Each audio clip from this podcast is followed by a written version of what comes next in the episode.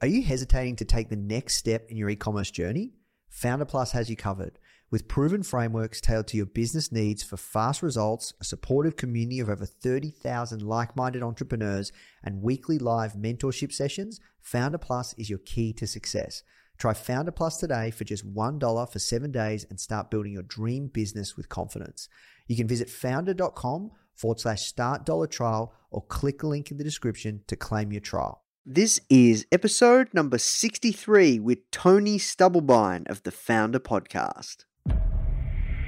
What you need is thirst. You need to be a thirsty human. who is intent on learning. It's a really fascinating exploration of human potential. Now, the Founder Podcast. Even the greatest entrepreneurs had help. If you want to learn from the most successful founders on the planet, you are in the right place. Branson, Mark Cuban, Tony Robbins, Tim Ferriss, Arianna Huffington, Godin, Steve Case, Gary Vee, Sophia Amoruso, Barbara Corcoran, Daymond John. Learn from the greatest minds in business today with interviews hosted by Nathan Chan. This is not your average entrepreneur podcast. The Founder Podcast.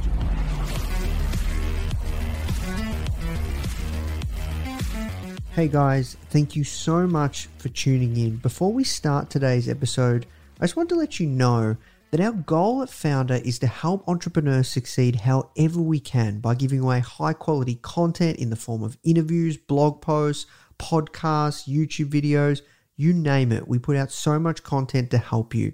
And another interesting project that we're working on right now is partnering with world class founders like Daymond John, Alexa Von Tobel, Gretta Van Riel, and so many more to teach crucial skills like negotiation, finance, e commerce, and so much more. So, if you'd like to get access to these free trainings with founders like this, which is 100% free, just go to founder.com forward slash free. Okay, so now let's talk about today's episode. Hey guys, hope you're having an epic day. Welcome to the Founder Podcast. My name is Nathan Chan, and I am coming to you live from Melbourne, Australia, and I am your host of the Founder Podcast. I'm really excited about today's guest. His name is Tony Stubblebine, and he is the founder of Coach.me. Now, Coach.me was actually, uh, it was originally a, an app called Lift, and uh, it was, I guess, I don't know, hard, hard to explain, but Tony kind of merged and, and what was Lift uh, into into Coach.me, and I'm loving what these guys are doing. It's a really really cool service, and uh, Tony shares so much gold with us around uh, mentorship, coaching, why it's important, why you need it, and uh, his challenges as a startup founder. Now, Tony is a big time dude out of Silicon Valley.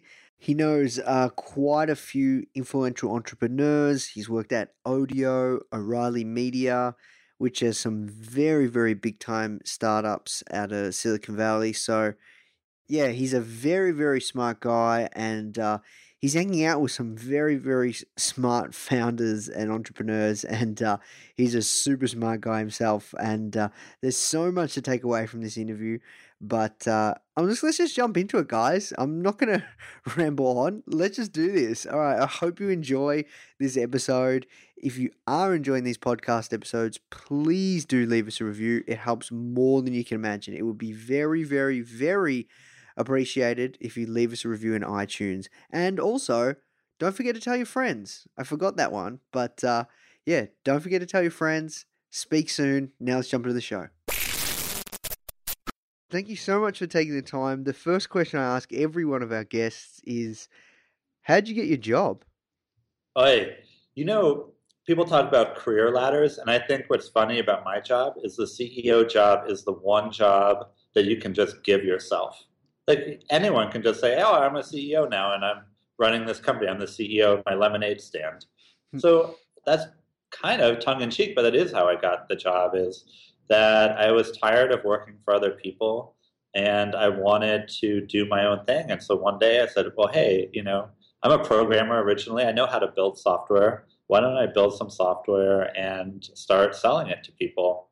And, you know, predictably, I was terrible at it. And uh, most people didn't want my software. And the people that did get it were kind of um, frustrated by how well it worked, but or how well it did not work.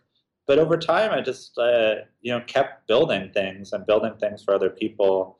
So you're doing then- consulting? You know, that's interesting. I'm curious, like how you approach that first company. So this company I'm doing right now, Coach Coach.me, I would consider it the third product that I've founded.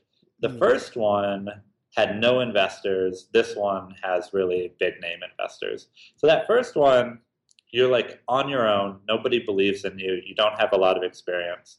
And the way that I funded it was first I just took a couple of months to build stuff on my own. And then I found a couple of customers. And then I found one really big customer that would almost pay me as a consultant, but it was Ah. based on the software. So it's like kind of white labeling your software often turns into a big consulting project as you add features to that software for them. Mm. And so for the first two years of that first company, the company was called CrowdVine. For the first two years, half of our revenue was coming from just a, a handful of really big clients who were basically treating us as consultants. What other strategies do people use for that first company? Because I feel like that's actually a really good one. Yeah, yeah, no, that's a that's a really good question. Like right now, you know, Founder is my first company, and uh, Right. I've only been running it for two and a half years, and it it is very difficult to work out how to get your first customers, uh, especially when you don't know the space, and you've got to Right. make yourself an influencer. You've got to make yourself an expert. Uh, you've got to make yourself an authority. You've got to build that trust. So I'm curious with this first company, how'd you get your first customers, like your first, you know, well, your first big customers that you speak of, and then I guess what happened to it, and, and how how'd you wind up? Like let's let's find out how how you wound up doing Coach.me and and uh, Yeah. So I built a version. This in the CrowdVine days. I built a version. The idea was the idea that I had was that I was going to build a way for anyone to create their own social network. This is actually almost pre-Facebook. There's more people were thinking about MySpace back then. But oh the, wow, the idea this that you like could have, ten years ago. yeah, I mean, it does feel like a while ago. 2007, I think, is when I launched it. Mhm. And the idea that you could kind of create a mini Facebook for like your company or for your for your conference or something like that. And the way that I got first customers, I mean, I just almost lucked into it. Everyone I met, I asked them, "Hey, would you want to use this for?" And then I would make up whatever reason I thought was most appropriate to them. And I kind of stumbled into using it for conferences and the use case of the conference was actually really powerful because most people go to a conference and they want to network, but they don't know anyone there. And so if you Mm. kind of get all the attendees, it becomes this hyper active attendee directory, basically. And then when you show up, having seen everyone's faces and connected with a lot of people, then when you walk into like the cocktail hour, you're like, oh, I recognize that person. I want to talk to them about this, or you know, you just know immediately who you want to talk to, and it's just a lot more social. So yeah, wow. so we did that. We, you know, we we got a couple trial conference customers, and then tried to sell it to more and more conference customers. And then along the side, we had you know one or two customers that were like trying to create a social network for scientists or a social network for for programmers. And so we were doing that contract work on the side, which I thought like I have a lot of friends that work on just any contracting project in order to fund the thing that they really love Mm. doing, like kind of the product that they're trying to build. And I Mm. really like combining that contracting with the product because it just like the product did get better along the way. And that's how we were able to make some money. And we did that. That company was alive for four years and it followed this trajectory that I've seen a lot of bootstrap companies take, which are is that the first three or four years are just brutally hard. I feel like no one really understands what brutally hard means. So I just I like I started to say like this is what I made, how much money I made. So I was living in the Bay Area, and I think for three years in a row, I reported less than twenty five thousand dollars to the IRS. Oh, wow. Which, like, you know, like my my salary at Google would be like two fifty. You know, Mhm. ten times that yeah.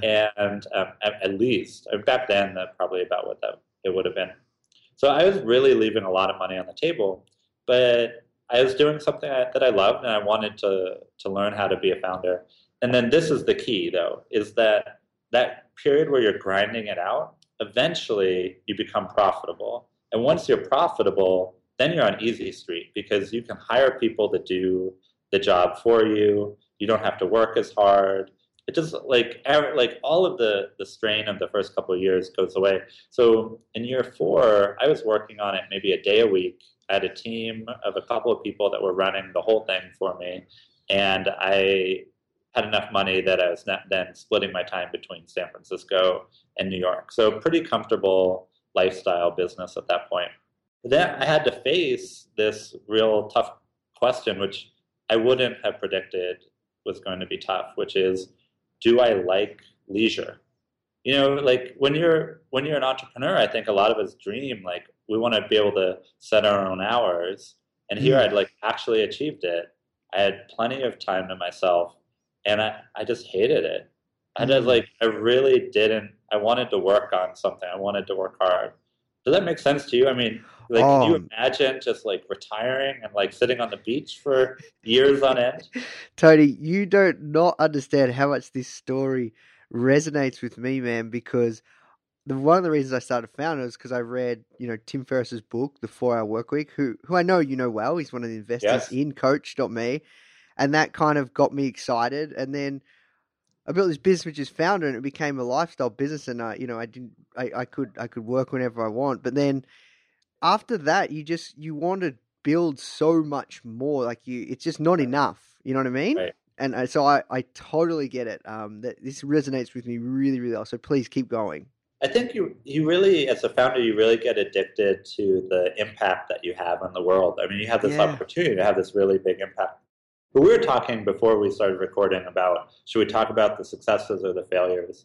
And so for me, I actually kind of almost look at this company as the, a huge failure. And this is a lesson that I, I wish other people would learn or that I could teach other people, which is in that fourth year, you know, I realized two things about myself. One, I want to work. So then I'm looking at this company that's like 100% selling software to conferences at that point. Mm-hmm. And I had to ask myself, do I want to reinvest my time in this company? Essentially, do I want to become the world's expert in conferences? And the, uh, the answer was a resounding no. I have no interest in that. And so now I'm looking at that four year period where, I mean, look, there was a ton of personal growth. I'm a completely different person after that than I was going into it. I'm looking at that four year period and saying, like, basically for three years, I went to work every day with one thought, which was, I will not let this fail. I mean, essentially, my pride was just wrapped up in making it work. And then once I made it work, I was just left thinking, why on earth did I build software for conferences? This is not my life's work at all. Mm.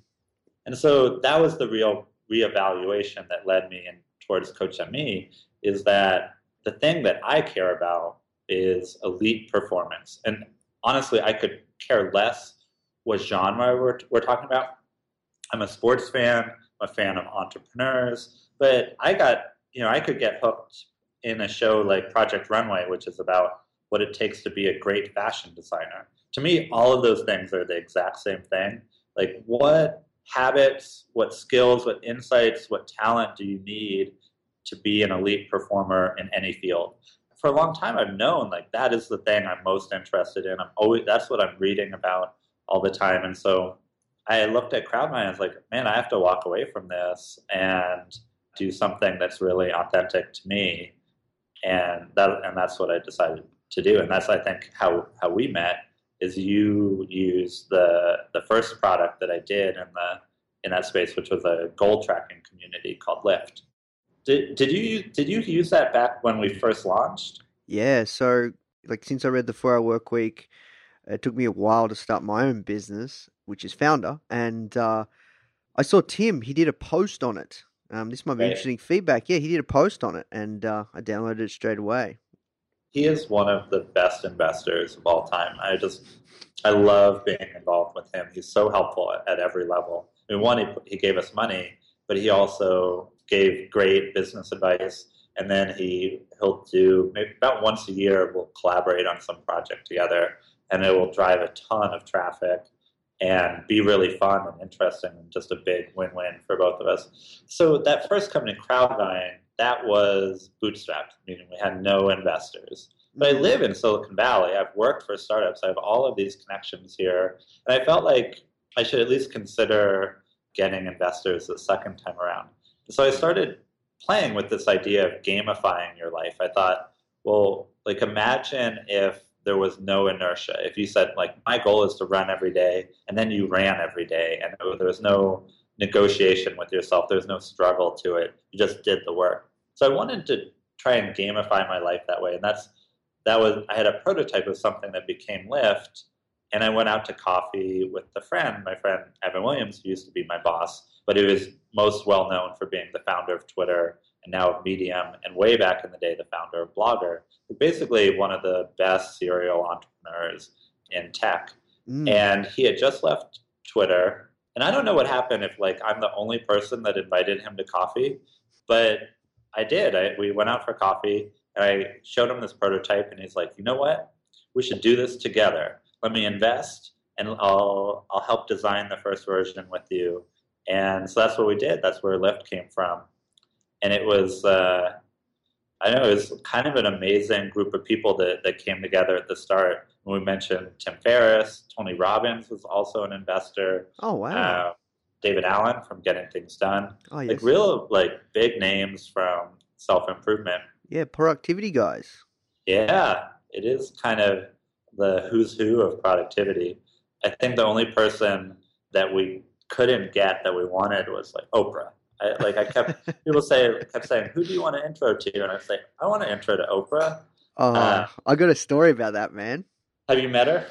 I haven't met her, but her team contacted us to do an interview, and I was really keen to interview her, but you know, she had times very, very, as you can imagine, and uh, I kind of tried to wangle because she does a lot of stuff with Deepak Chopra, and I was like, okay, we can do it. We can do like a joint, you know, front cover with Deepak and Oprah, and they said yes to it, but then we only got Deepak at the end of it.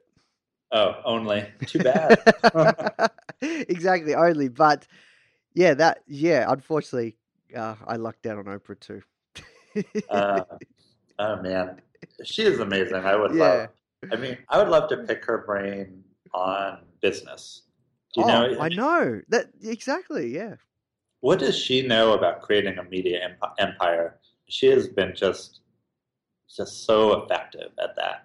So, anyways, we started this company, Lift, and it was like semi-successful, but not like breakout successful.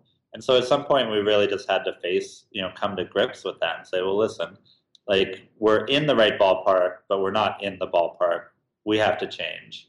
But this is where, like, going back to lessons learned, I know what my life's work is now. And so I'm not like, I'm, I would never go from goal tracking to photo sharing, right? Like a lot of entrepreneurs are just sort of throwing spaghetti on the wall trying to see what sticks. Yeah. But I'm like, I know every day what I'm, when I wake up, I'm going to be working on self improvement in some fashion. And uh, I just I find that very reassuring, just because the the job is so stressful because you don't know the outcome. You don't know if your company is going to go out of business. You know, especially for us at Lift, we were 100% dependent on our investors because we weren't making any money. How do you feel? Do you talk much about the stress of being a founder? Yeah, I do, and I really try and touch on it a lot when I'm when I'm speaking to other founders and doing interviews because I think it's it's such like nobody really talk like people do talk about the dark side of entrepreneurship but not as much right. as they should. Like I couldn't even imagine you know we like we're 100% bootstrapped as well and we've been profitable yeah pretty much since the early days but we're not playing as, as knowing probably bigger scale as you are. But I'm really curious, you know, how did that feel to know that, you know, you went from a, your first company to being a profitable startup and and you know, now with Lift you weren't really making you weren't making any money. Like how did that feel? Like for me, I I'm driven by I guess the revenue stuff like that that really excites me. Of of course the impact, but for me the impact is a reflection of the revenue as well. if you know what I mean. So, right? so how did that feel? Bad. Uh, Because it must be so tough. Like I don't know how you could go through that. Like that would be really hard for me. I'll elaborate. Yeah. Well, first of all, it's very common out here, right? Like a lot of Mm. consumer focused startups don't have any revenue for a really long time. And I just find that revenue is grounding. Like I feel more stable if there's revenue because one, you get to call your own shots. That's right. but two, you know where the value is. Mm. And um, that I really like. Now at Coach Me, we do have revenue. Like we're getting paid for changing people's lives. Like there's no better feeling in the world. I'm not like it's very clear when the ch- checks come in that we've done good work. So yeah, absolutely. I think that's the main thing for me. That's a struggle is without revenue, I just feel at a loss uh, often. So I would say I'm like I'm thrilled to be back to running a revenue focused company. And I probably won't ever. Hopefully, this is my last company. I mean, that's always the hope. but uh, regardless, I don't think I can't really imagine starting another company where revenue wasn't a key part of it. I'm curious when you were starting. Was there any like really tough feedback that you got? Yeah, I remember when I was like showing the magazine to people because you know, founders a, a digital magazine on the App Store, the Google Play Store. I was showing it, and and uh, yeah, people were just like, you know, what you're doing can't be done.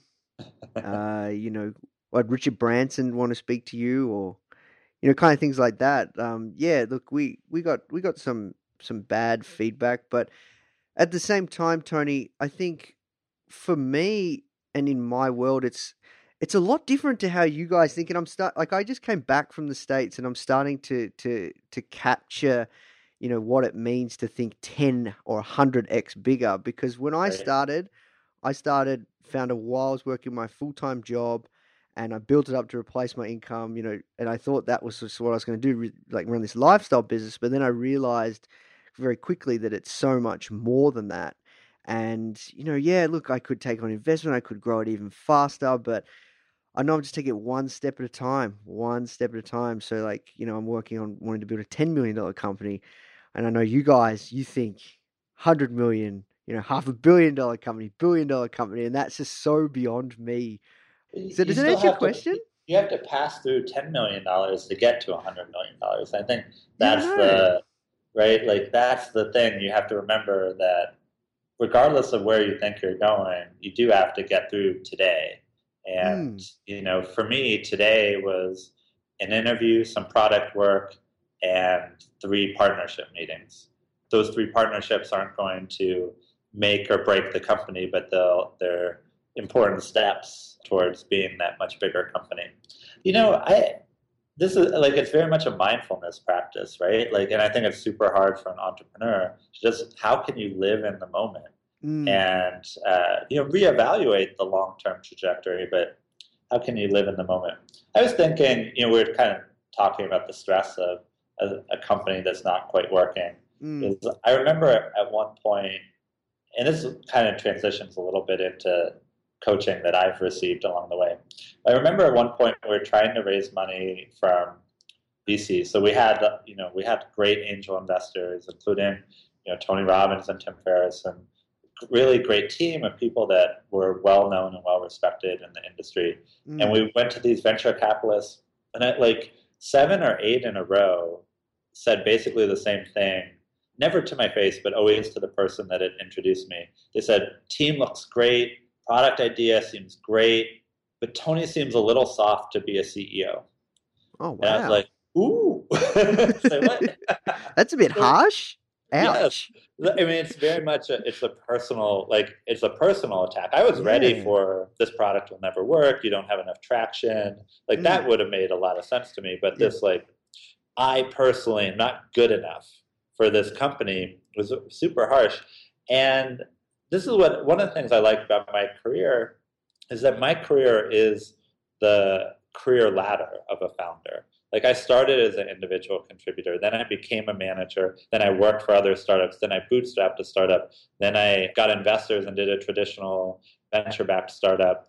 And along the way, probably didn't always look like a CEO. I wasn't like Mark Zuckerberg at 22, but I just kept proving to myself that if you do the work, kind of the personal development work, you absolutely can turn yourself into a you know a great manager, a great leader, a great entrepreneur. I mean, certainly that's something I'm working towards every day. But that I see in that path that there was a lot of really big improvements. So when I got that feedback from the VCs, I mean, first of all, I was like, I practically died when I heard that because mm. what it meant was that the company might just go out of business. Like, if we don't get investment, we're going to die. Uh, and then two, I was I was worried. I mean, legit worried that I wouldn't be able to develop a, a killer instinct, is how I thought of it. So I went to my coach. I said, you know, I keep getting this feedback. What's going on? He goes, Tony, let me give tell you the truth here. People are perceiving you as soft because you are soft. Mm. And I was like, oh my god, this like just gets worse and worse, right? Yeah. And um, and he, he actually had this way of framing it that really, I feel like there's a pattern I see over and over again. He said, Look, a lot of times the thing that got you here becomes the thing that's holding you back. So the way that I got to got through my career is being really smart, really knowing, really technical, really good at my job, really collaborative. But it never required me to be really firm or to really deal with other people that were particularly strong willed. So I just like, I never really had to fight for anything because I could just outwork everyone. And so I, I, asked my coach, his name is Jonathan, I asked him, well, you know, can I develop a killer instinct? I don't really, I think of myself as a nice guy. Mm. And I kind of, I thought what the VCs were looking for was like someone like Donald Trump, someone to just mm. like come in and be like ultra brash and it's like shock. Yeah, shock and awe, right? Yeah and thankfully, and this is where like one of the things a coach can really do is help you reframe the way you're thinking into a healthier way. And what we talked a lot about was what does strength look like for me? And for me, the the easiest thing is like I'm just generally very grounded. And one thing that I do like working on is just knowing what my philosophies are, what my what it is that I think and believe. And so the more that I worked on being grounded, which is mostly through meditation, and the more I worked on articulating, here are the things that I believe, that I'm firm on, the more that I became not so much brash, but free of weakness. And that's what I think of whenever I meet someone who's like way deep into mindfulness, is they just, you can't bluff them because they don't get emotional. I mean, technically they get emotional, but they are so aware of those emotions that they never you know waver because of them. And so if i now if i'm talking to vc like when we actually did raise money the end step of it was that i was in a room full of seven vcs the kind of the partner meeting.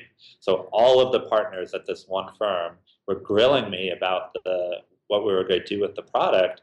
And i like by that point i'd had months of training in meditation and also like really how to be a stronger leader.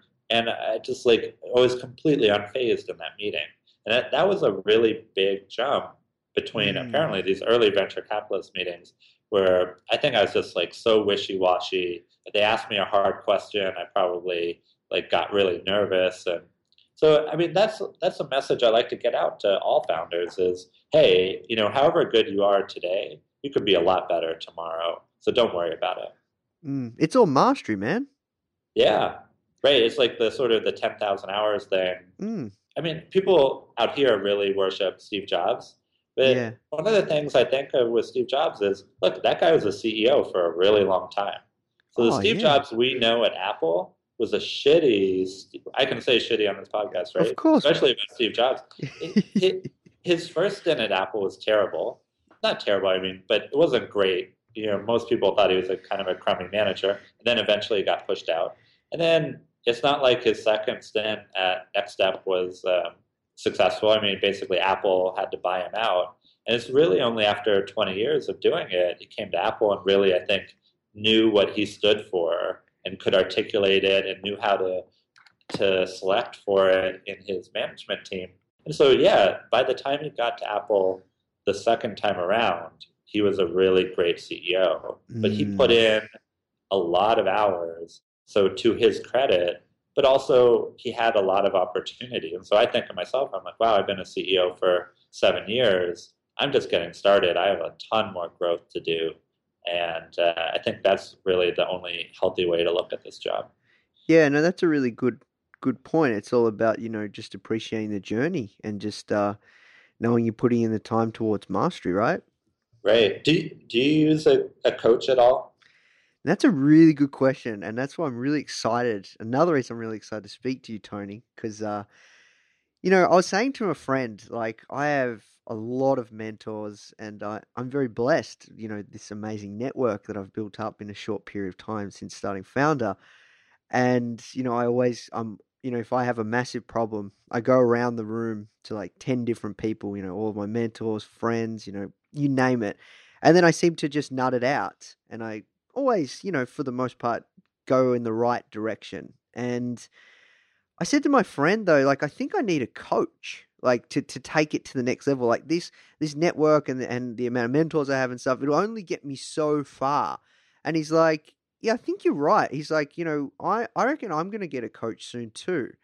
And uh, I've never had one like somebody that is committed, like fully, fully committed that we check in, you know, every couple of weeks or once a month and be like, this is what you need to do next. This is where you're at. This is like, you know, because with I've found with with mentors or or friends or you know advisors of sorts, you kind of just check in with them when you need, but it's not really an ongoing, you know, scheduled checkup, and Right. that person's really, really keeping you accountable because that's you know that's why I see how you've gone from that segue between lift and now coach because there's more accountability from the personable side and you know pushing you in the right direction is that is that how that that it, would you call it a pivot is that how the pivot came about to coach.me Yeah, definitely. I think you would call it a pivot.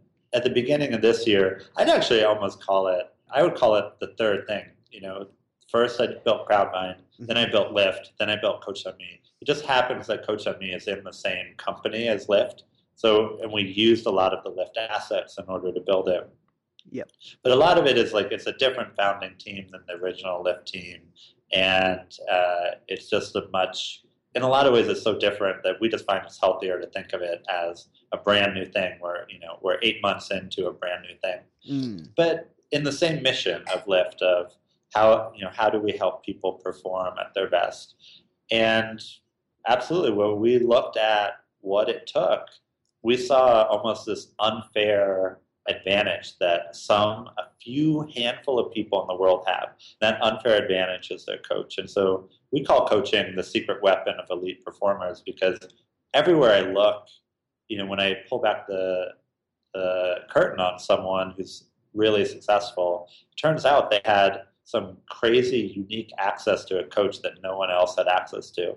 So you could say like uh, Michael Jordan was one of the first basketball players to really get into weight training, and his coach Tim Grover.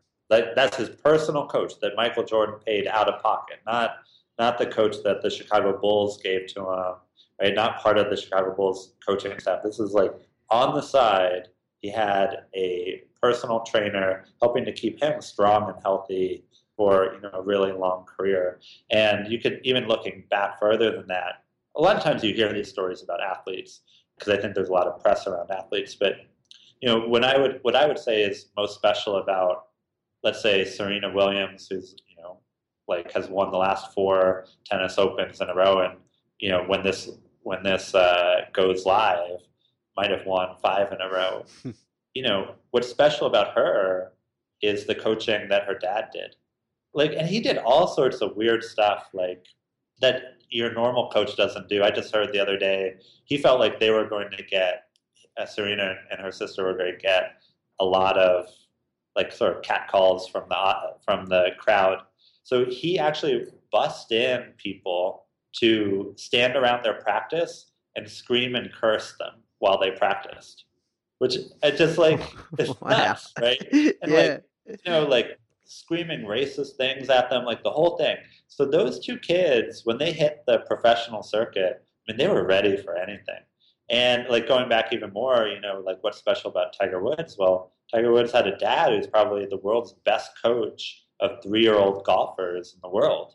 And so, mm-hmm. yeah, Tiger put in a lot of work and you know certainly loved golf for a long time, but he had this huge advantage, like way that way ahead of everyone else. He was getting great golf training early on, and that just sort of reinforced itself. And so, it's once you're the best ten-year-old golfer in the world, the best coach of ten-year-olds is going to ask to coach you, and just went on and on and on. And so, you know, of course, he turned into a top golfer. Mm. I mean, in hindsight, you wish he'd had some relationship coaching, maybe. But yeah, that's right. I'm a huge sports fan, so this is I don't even know if people know all the gossip. But anyways, his his marriage sort of disintegrated after it came out that he was sleeping with dozens of hookers. I mean, like really like crazy personal life. But the the achievement on the sports side is, is legit, and that came from coaching. Even you know we're talking about Steve Jobs. Even he has a really famous coach. This guy. Oh, really? had. This guy, Bill Campbell, used to be a football coach for Columbia University in New York, and then became an executive coach for a lot of people out here in the Bay Area. Worked with Steve Jobs. I know. Um, I just met Phil Knight's old executive coach recently. Phil Knight, the founder and CEO, or former CEO now of Nike. But I like the athletic. I like the athletic framework because athletes assume they're going to have a coach. You know, the more that I meet elite athletes, like I always thought, wow, these people are very athletic. That's why they're athletes. Yeah. But when I meet them, the defining characteristic of the professional athletes is that if you present them with an advantage and say, hey, if you do this, you'll have an advantage, they just do it. Like there's zero hesitations. It's shocking when you say, like, oh, hey, if you wear this band aid on your nose, you'll be able to breathe better, right? And boom, they're all doing it, right? Mm. And they're just like, they have no hesitation about that. Where it's like, you know, when I saw that breathe right strip, I was like, oh, that's kind of cool. Maybe I should use it. I even got some for free, and I never wore them. And I think that's really like that ended up being the difference in a lot of ways. Is like every advantage that you can offer, they'll take it. And I think if if you're in business, you should treat it the exact same way as if you're an athlete. And you know, exec coaching in business is totally backwards. I always say, like, I joke, like, I didn't get my first coach until it was way too late, right? Like, why didn't I have an exec coach when I was 22 grooming me to be an executive, to be a CEO? I would have been Mm. way more prepared if I'd started much earlier. And the way that exec coaching mostly works is that you don't get your first coach until you're already a CEO and you're already a successful CEO because the, those coaches are expensive normally. So like when I was bootstrapping CrowdVine, I wasn't going to hire an executive coach. I like I was only making twenty five thousand dollars a year. Like where am I going to afford uh, four hundred dollar a session coaching? This is one of our goals with Coach.me is can we make coaching accessible to to everyone? Because there are so many great coaches out there. They're just hard to find, and if you do find them, they're often way too accessible. So we have these amazing coaches that would work with you for as little as fifteen dollars a week. Yeah, wow. Tony, I, I have to say, you know, after this conversation, I'm jumping on Coach.me and I'm getting myself a coach. You know, you know how you use that Michael Jordan story? Like when me and my friend were talking about like should we need a coach or do we need a coach or do I need a coach? He was saying, you know, with Michael Jordan, if the coach told him to do it, he'd do it. And sometimes it's it's good to get that direction, but I have to ask, and this is something I'm dying to ask you, do you always have to do what your coach tells you to do and then how do you know if that person is a good coach because you because you know that could be a very dangerous position where the coach tells you what to do and it's not the right move or you know what i mean right? I mean, we've all had that experience with advisors, right? It's like Mm.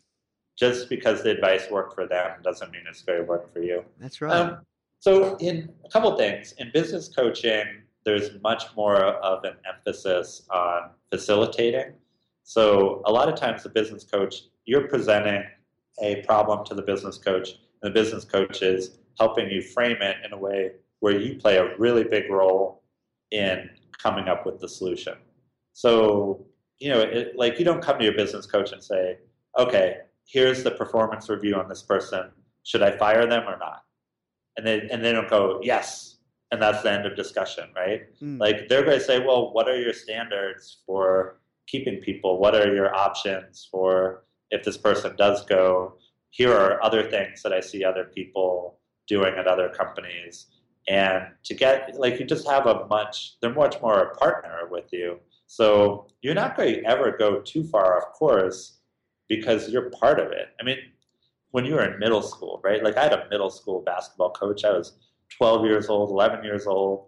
Of course, I was going to do what that coach told me to do. Like, I didn't know anything about the world, right? Mm. But I, like, you're a CEO right now, right? You're not going to get bluffed by someone. Like, you're much more worldly. You know a ton about what works and what doesn't work in your business. And so, this is actually why I think executive coaching works so well. Is you you basically you end up with two high level people really having a high level strategic conversation about the business and the organization that you're running. So mm. I never really worry about the wrong advice. There is this question of quality. Before Coach.me was a great question because you, the answer was you have no idea. You have no idea who's good and who's bad. All you can work on is referrals. Like, do you have a Yeah. friend who knows the coach, who worked with the coach and liked them? And even then, that person usually only worked with one coach. So you don't know, you might know that the coach is okay, but you don't know if they're the best. You don't know if the next coach you talk to might be better. So that's a problem. And here's how we solved it at Coach Me is we look at retention. And it turns out, so we've had, I think we've had about 600 coaches now who've had paying clients. And it turns out how long the client stays with them is an amazing predictor of how good the coach is. And we, you know, we back this up by actually talking to the clients and talking to the coaches and looking at the record of the coaching. But that retention rate for our top coaches is three times longer than our average coach. So if you ever search for a coach on our system, the ones at the top of the search results, those are the best coaches. We ranked them based on how successful their clients are. And that just, you could never do that before. But we have a complete record of every coaching interaction down to what people said to each other. And for that, for that reason, it's actually really easy for us to rank them. But what's surprising about the ranking is how broad that range is. So, like a bad coach, the clients cancel on them right away. A mediocre coach, the clients tend to work out one problem and then stop with the coach. And then a great coach, you work out one problem and then you love the coach and you like look for other problems to work on together. And those coaches build really long-term relationships with their clients. Mm, I see. Does that does that put you at ease at all? Yeah, yeah, definitely. Um, another question I have, and uh, this is something that uh, I think I saw in an article when I read about you a while back. I think it was on TechCrunch, maybe. Is it is very affordable, like super affordable. Yeah. How does that work, like from the coach's standpoint? If they are like a great coach, how does that make it in the best interest of them? Because for me, you know, I'd be happy to pay you know, two hundred dollars a session or three hundred or four hundred. You know, you know what I mean? Right. Like 15 Uh dollars a week is very cheap, Tony. Like that's that's nothing, man. I know. Well, first of all, there's absolutely, if you want to, you can pay more. So if this is really bothering anyone who's listening, believe me, we'll find a way. We'll find a way that, to give you even more value for more money. You know, we picked the price based on testing. We picked a price that would get the most coaches to the most people. And then we double check that against whether or not we could provide great coaching at that price. The one half of the answer is just obviously more people buy at 15 than at 20, and a lot more people buy at 15 than at 50. But the other thing that's sort of the, the good news is that there's a ton of people in the world who want to provide coaching. And if, if you're an, if you're a coach in San Francisco or New York, which is where I split my time between those two cities, yeah, you absolutely have to be charging 100, 200, or 400 dollars an hour just to live in those places. Mm. One of our top coaches is in rural Texas. She's a CEO of a 250 person organization, but wants to give back, has like learned a ton in that CEO role, but wants to help other people. We have another top coach in Ohio, top coach in South Africa right now. I think the economics are just different once you do this at scale and you're actually able to rank the coaches. We're able to spot lots and lots of top coaches who that and certainly enough for us to keep this current price point, which I agree is a great deal. You're getting hundred dollars of coaching for fifteen dollars. I mean, it, the the value that we're able to get you is incredible for that price point. Yeah, it's a Um, steal, man. Like, I think of your platform a little bit like Clarity, but for coaches and more of an ongoing support type system. Is that- Sure, was that sure. is that a good way to kind of say it's in the same kind of area? I absolutely. I, I feel like if I'm talking to a tech insider, that I'll, I'll talk, we'll talk about the freelance economy, and you know, there's actually a range. So on the one hand, some startups that you know, like you have the service end of it, which is Uber. You know, like I heard a, about a house cleaning startup where the people that were getting sent to your house, some of them were literally homeless. So that's like that's one end. And then the other end is these coaches who are these high level professionals, you know, former CEOs and CIOs and CTOs. So we call that the elite end of the freelance economy. And obviously, Clarity is in there. I'd, I'd call Upwork, which used to be known as Elance and Odesk, Mm, say that they're in there. They can be in there too. yeah, It's just the professional end. You know, the thing about clarity, which I think is like true of a lot of the self improvement world, is that a lot of people know how to give you the advice. Not that many people know how to help you follow the advice. And so, like after your call on clarity, how are you going to turn that into something that you do every day? Well, that's what a coach is for. Yeah. our that's coaches so actually. Yeah, that's so literally check in with you every day.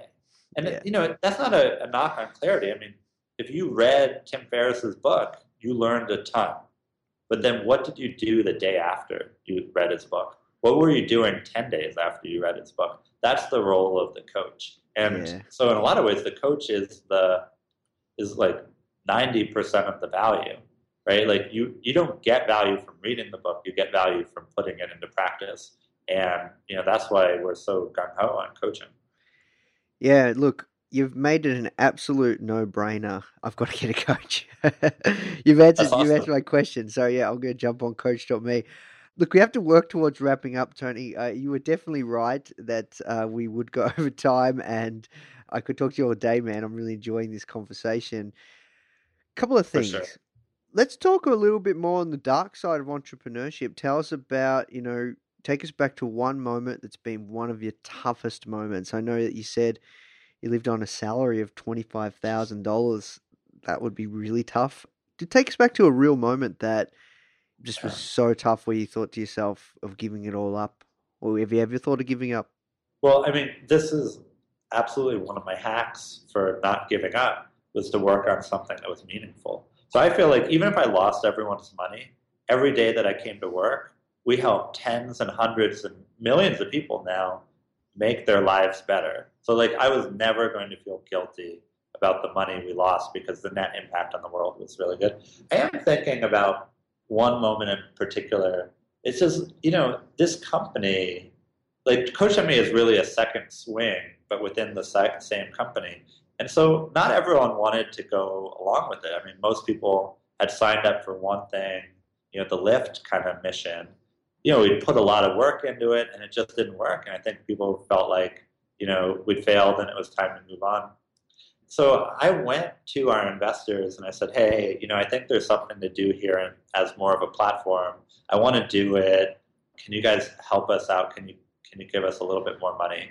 And so I basically pitched them on a small inside round, which we that's the money that we still have in the bank right now, although we're like just edging up on profitable, which is a huge switch for us. But so as I'm pitching these investors, at the same time my co-founder was thinking that he didn't want to continue, that it just was kind of the opportunity cost was so great. This wasn't even necessarily what he wanted to do. That Me is not that much a tech company. I mean, less about the built-in product and more about staffing that product. But he didn't tell me. And so I, I pitched to our investors. They said yes, but they said like barely. Like my Bijan, who's on my board, he said, listen, the partners said yes, but they all said, you know, this is like it's not going well, right? There's no more money after this. You like this is the last chance. You got to figure it out. But they said yes. So basically, the day after I sent them my bank info and said, hey, all right, this is great. The terms are great. Can you wire the money? My co-founder came to me and said, I don't want to continue. Like literally right before the money got wired to me. I would just say that that was like probably the lowest moment for me because like we'd gone from I'd saved the company to as positive they weren't going to wire the money. I mean, well, first of all, I had to tell them. I couldn't just sit on the news and wait for the money to get wired because so much of our money comes from my friend Evan Williams, who had been my boss back in the day, had been the Twitter CEO, is on our board, helped me design this. Like I would never hide something from him. And honestly, I probably wouldn't hide it from any partner, yeah, know, any of my investors. Right. Although I know some founders would, but that just like there was zero chance that I was going to sit on this news. So I, I knew I had to call them, and I was positive they would pull out because that's what I would do. I mean, absolutely, if I was the investor and I had got that news, I would have pulled out. So I, I texted uh, Bijan. I forget what I said, but he, after we ended up talking, he was like, when I saw your text, I basically thought either you have cancer or your co-founder quit. like there's just like only two things that it could be. And uh, thankfully, I mean, I just have really good investors because they said, well, you know, look, this is really bad news for you, like it's going to bum you out. You're going to have to work harder, but it doesn't change the opportunity. And uh, we believe in you. Let's just move forward with it. So they didn't change the terms, nothing. They just wired the money the next day, and we went on. But I mean, having those conversations with my board that like, look, you know, my co-founder's leaving. It's going to be tough. It was so scary and turned out not to be anything. Turns out, and I'm still, you know, on good terms with my co-founder. Like a lot of ways, he did the right thing for him, and I can't fault him. I think I think his reasoning was right on, and actually, he saw things in a lot of ways more clearly than I did. He tried to convince me that he wouldn't be a good fit because we weren't really that technical of a company anymore. And uh, I was like, no, no, no, we really need you. But the reality is, if I had 10 people to hire tomorrow, eight of them would be on the business and content side for sure. Yeah. Okay. So it was as he predicted. Yeah.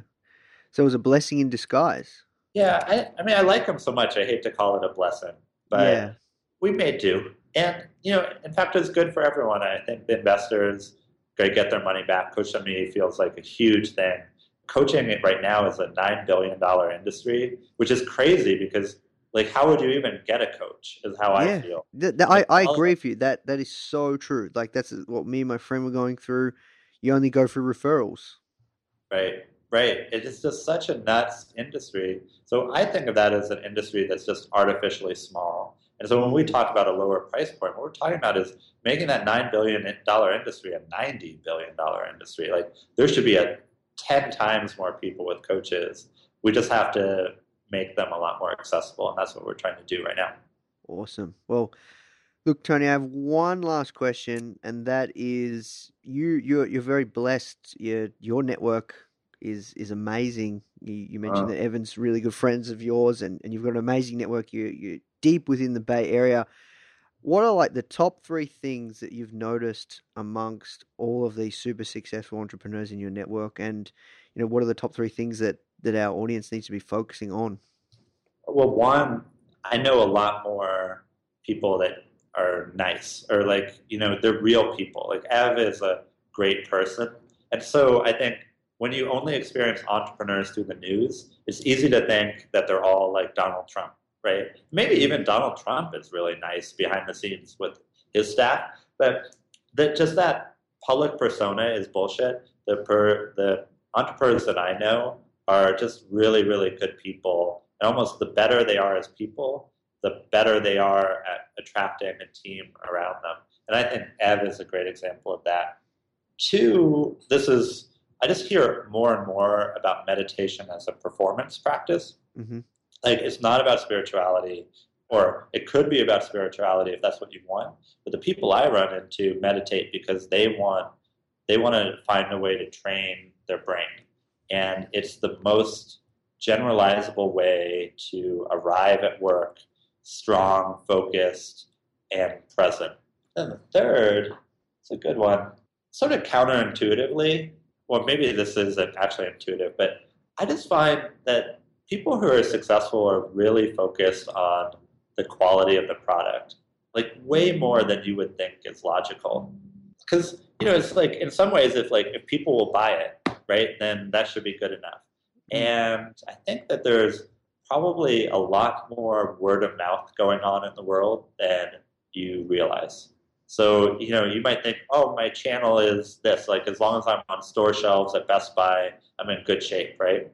But it's actually, it's the person who bought it once and then they're, and then told their friends. That's really what's driving, I think, a lot of the sales. And so I'm just shocked by the level of detail on the product and product experience side that people put into who I otherwise wouldn't really see. So, you know, it just like even like Tim Ferriss, right? Like his whole thing about how to build an audience is not to post to Facebook 12 times a day. Like I've seen articles that say the ideal number of times that you should post to Twitter or Facebook is like 10 or 12. And this thing is like, no, that's crazy. What you want to do is create content that is incredibly high quality.